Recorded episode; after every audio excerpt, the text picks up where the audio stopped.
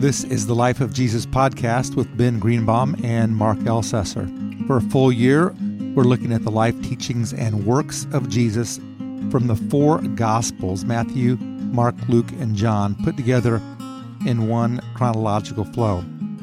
Ben, we've, we're marching through the last week of Jesus' life on earth before his crucifixion and resurrection. And we're up to Wednesday, last week, and this week. The day, the, his last full day of ministry on earth, and he's been doing some teaching on a variety of topics that we heard at our last podcast. And once again, he does some teaching. And we're in Matthew twenty-five, and he tells a story about sheep and goats.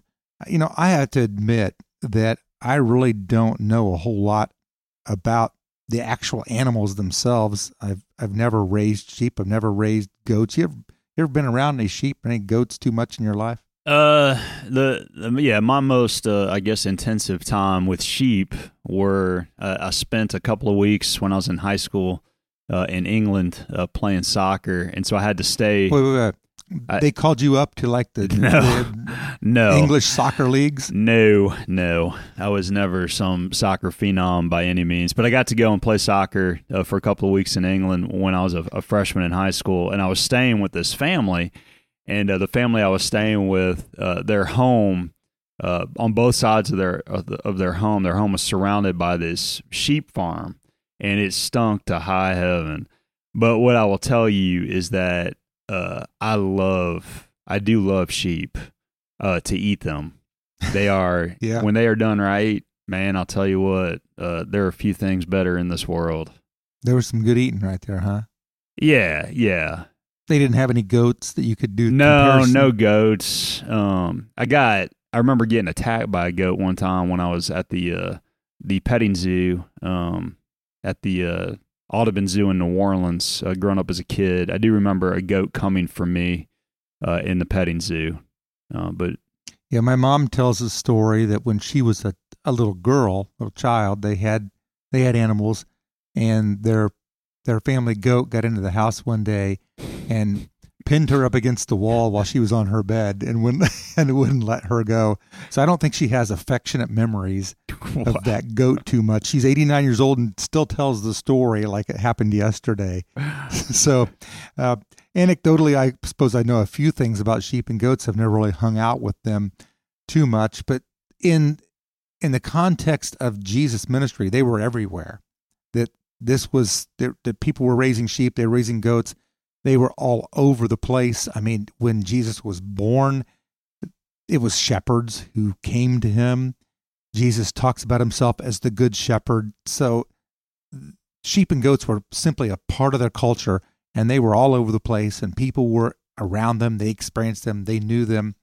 So Jesus, again, it's his last full day of ministry with the public, with people around him. He's with his, his followers right now, and he's teaching. He's preparing them for life after him. And so his stories have this, this view of the end of his time on earth, and they will then be the ones leading the church. So he speaks this message to them. I'm in Matthew twenty-five, verse thirty-one. Speaking about himself, he says, "When the Son of Man comes in his glory," again, a, a view toward his return, "and all the angels with him, he will sit on his glorious throne. All the nations will be gathered before him, and he will separate the people one from another as a shepherd separates the sheep from the goats. He will put the sheep on his right and the goats on his left." So at this moment in time, people perhaps don't know why this. He's telling this story of separating the animals. He goes on to say, verse thirty-four, "Then the king will say to those on his right, 'Come, you who are blessed by my Father, take your inheritance, the kingdom prepared for you since the creation of the world. For I was hungry, and you gave me something to eat. I was thirsty, you gave me something to drink. I was a stranger, and you invited me in. I needed clothes, and you clothed me. I was sick, and you looked after me. I was in prison, and you came to visit me.' Then the sheep, the righteous, will answer him, Lord, when did we see you hungry and feed you, or thirsty and give you something to drink? When did we see you a stranger and invite you in, or needing clothes and clothe you? When did we see you sick or in prison and go to visit you? That's a fair question. When would Jesus have needed those things? The king will reply, Truly I tell you, whatever you did for one of the least of these brothers and sisters of mine, you did for me. As Jesus tells the story, Ben, about the sheep at this point, the righteous at this point, who are have done these things for others, what's the application that we have for our lives and the way that we do ministry in our communities, in our neighborhoods, in our cities, in our world? That word to image, I think the God's pursuit of us and our care uh, for others, and and part of that does. I mean, and, and I think we see this throughout the the uh, epistles as well. There, there's an aspect, at least when I read uh, when I read this passage, there's an aspect uh, to this about our care for our fellow brothers and sisters in Christ. When Jesus says, the king will reply, I tell you the truth, whatever you did for one of the least of these brothers of mine, uh, you did for me. And so one one of the things and one of the principles I, I tend to uh, to to live by, or it, or attempt to reflect, or at least understand that that our love, the formation of our Christ-centered heart, begins within the body of Christ. And so as we love one another within the body of Christ, as we lavish uh, God's love upon one another, as we reflect God's forgiveness uh, to us, to uh, one another, we see our hearts uh, nurtured more fully to image Christ. So as we're imaging Christ to one another within the walls of the church, then uh, th- that love begins to overflow outside uh, the walls of the church, where we image that to Uh, to our community itself. And so again, uh, as we talked about last week, our identity being rooted uh, in Jesus Christ, that we are going out and we are reflecting Christ to others. That is our primary desire, uh, the heart by which the follower of Christ lives as we take up our cross, as we follow after uh, Jesus, is ultimately uh, to image the, the character of Christ to another, Um, as we seek to, sh- to to bear witness uh, to Christ, to that person. Yeah, in, in a very tangible way, we are ministering to God as we minister to others. Yeah, in their brokenness, in their pain, in their struggle in life, we are called to enter into their life as, and I, and I think that maybe what we need to really focus on is listening to the Holy Spirit, who will direct us about how and with whom we should be involved, and then obeying and following through and, and living into that. One of the, I think one of the challenges is that we can often become paralyzed because the problems are so pervasive. They're just, there's so many of them. They're so large. And in our modern world, we hear about all of them in seconds. We, we know immediately about flooding in Texas. We know immediately about problems that are happening in Ukraine. We know immediately about things that are far away to things that are close at home. And it can seem overwhelming and perhaps cause us to do nothing. That Jesus has something to say about that, and it's in the next section, verse forty-one. Then he, that is the king, returning king, will say to those on his left, the goats, Depart from me, you who are cursed, into the eternal fire prepared for the devil and his angels. Ouch. For I was hungry, and you gave me nothing to eat. I was thirsty, you gave me nothing to drink. I was a stranger, you didn't invite me in. I needed clothes, you did not clothe me. I was sick and in prison, and you did not look after me. They also will answer, Lord. Interesting phrase. They use the word Lord. They knew him. They knew Jesus. They had relationship with him, apparently. Lord, when did we see you hungry or thirsty or a stranger or needing clothes or sick or in prison and didn't help you? We didn't see you like that.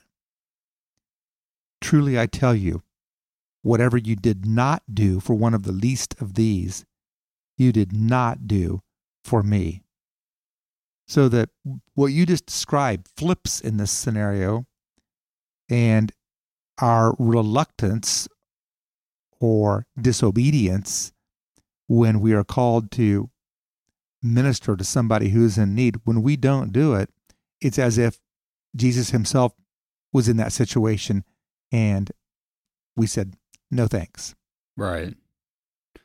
And so I think inherent to this too, you know, you, you made the comment a second ago about when we look out upon the world and we see the level of brokenness that exists, there's a feeling of, uh, it's only, I mean, it's overwhelming because you can't fix everything. You, you can't uh, care for everybody.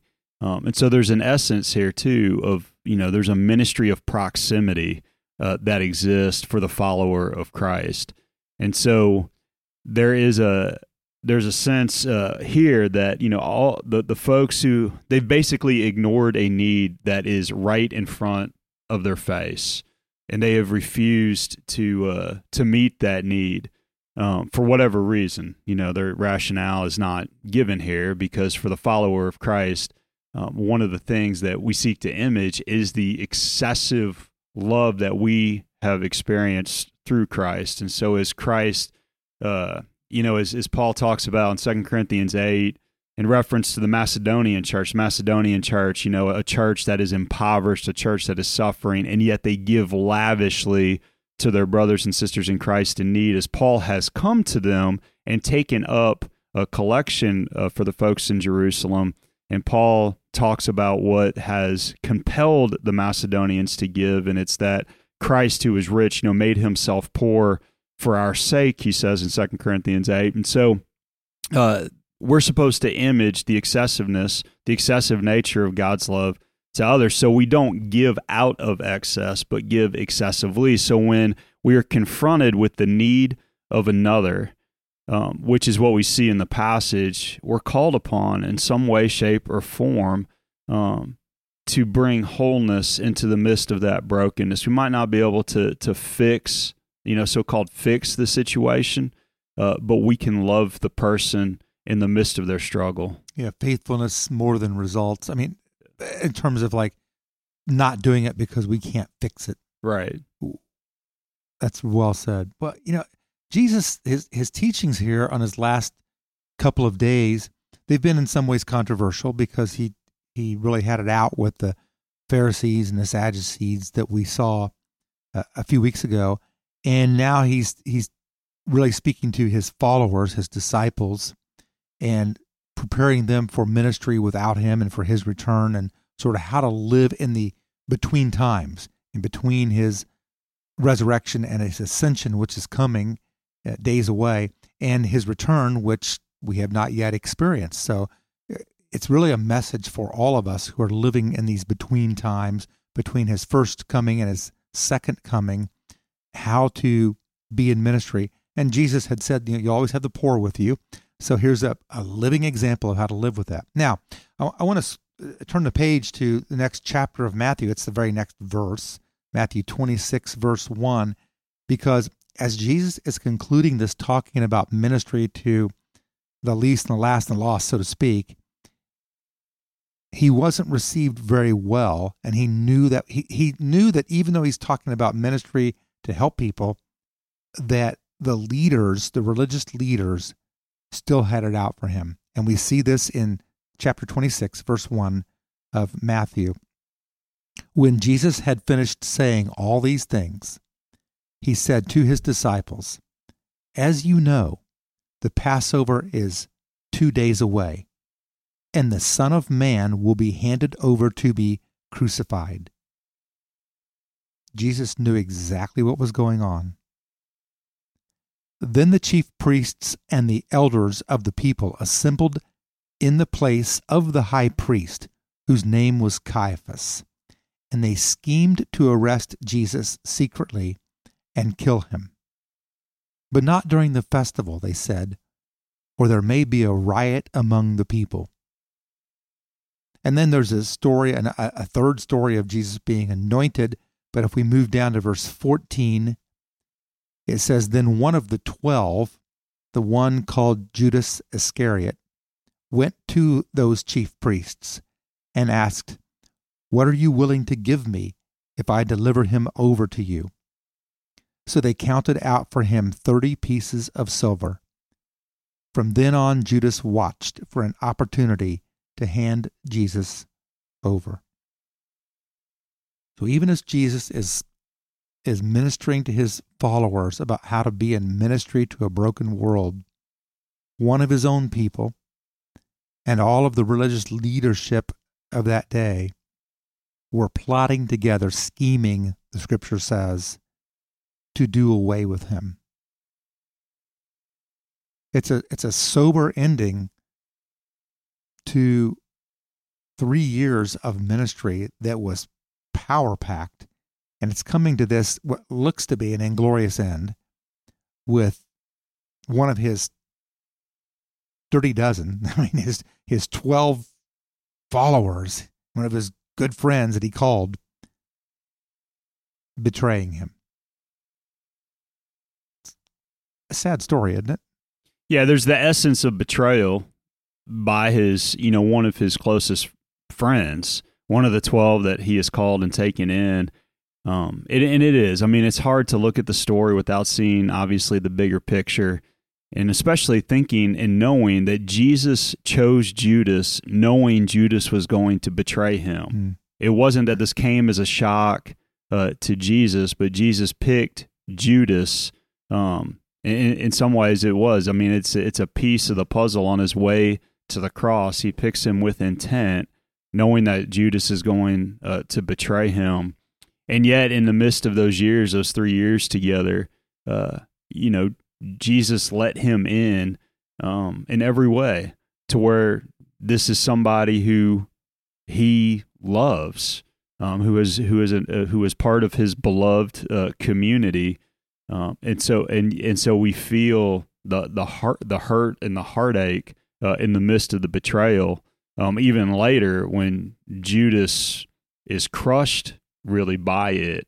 I'm not sure if, uh, unless I've misread something, I'm not I'm not sure that Judas anticipated death for Jesus, even knowing that Jesus has shared that the the intent of the religious leaders to to turn him, uh, uh, to to kill him, and Judas is just looking for.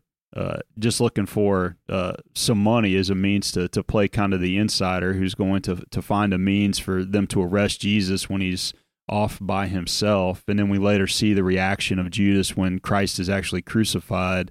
And, uh, you know, he goes and throws the money back and goes out and sadly hangs himself as he is heartbroken over what's happened.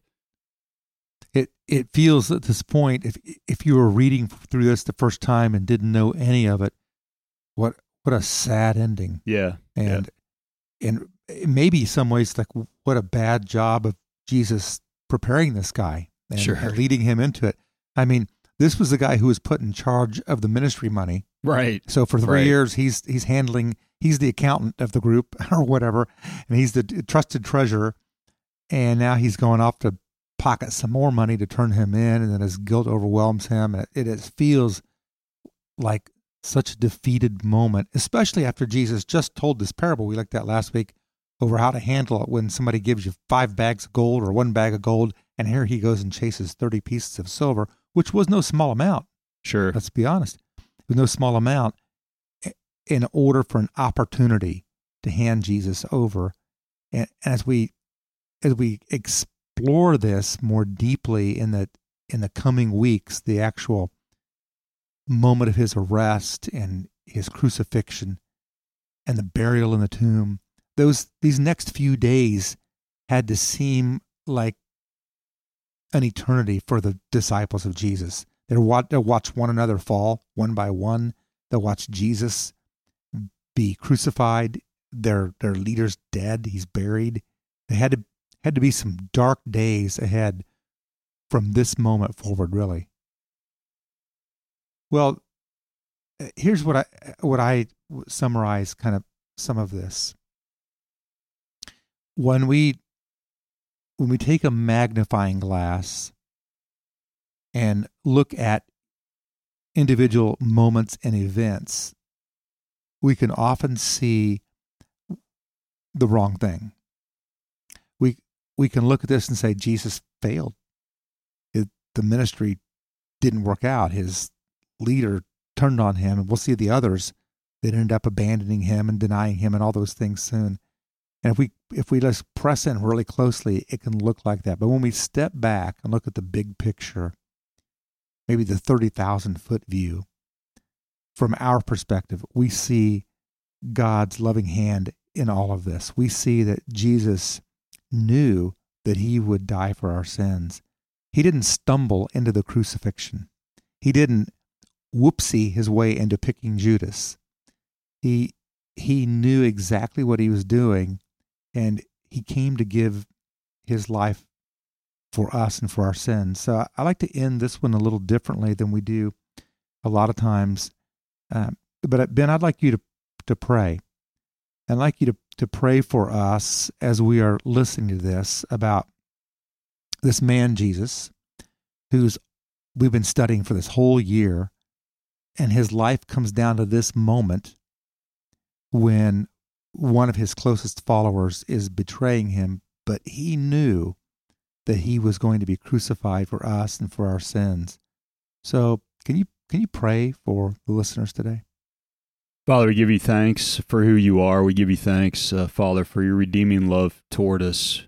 We give you thanks, Father, that Christ yielded himself to the cross for our sake, to bear the weight, to bear the penalty uh, of our sin, and that uh, this was his intent.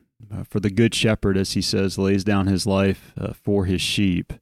And so we give you thanks, uh, Father, uh, for the for the work of Christ uh, in our life to redeem us, to save us, to reconcile us to you, to secure our forgiveness, uh, to know, Lord God, that in Christ we have received your eternal embrace. And for any who yet have yet to receive Christ, I, I pray, uh, Father, they would take another look at the work of Jesus, that they would uh, receive that embrace, that they would receive, love, Lord God, the, the love that you have offered to them through Christ. In Jesus' name, amen. Amen. Thank you. Next time we'll look at Jesus in the upper room, his Last Supper, washing his disciples' feet. Until then, may God bless.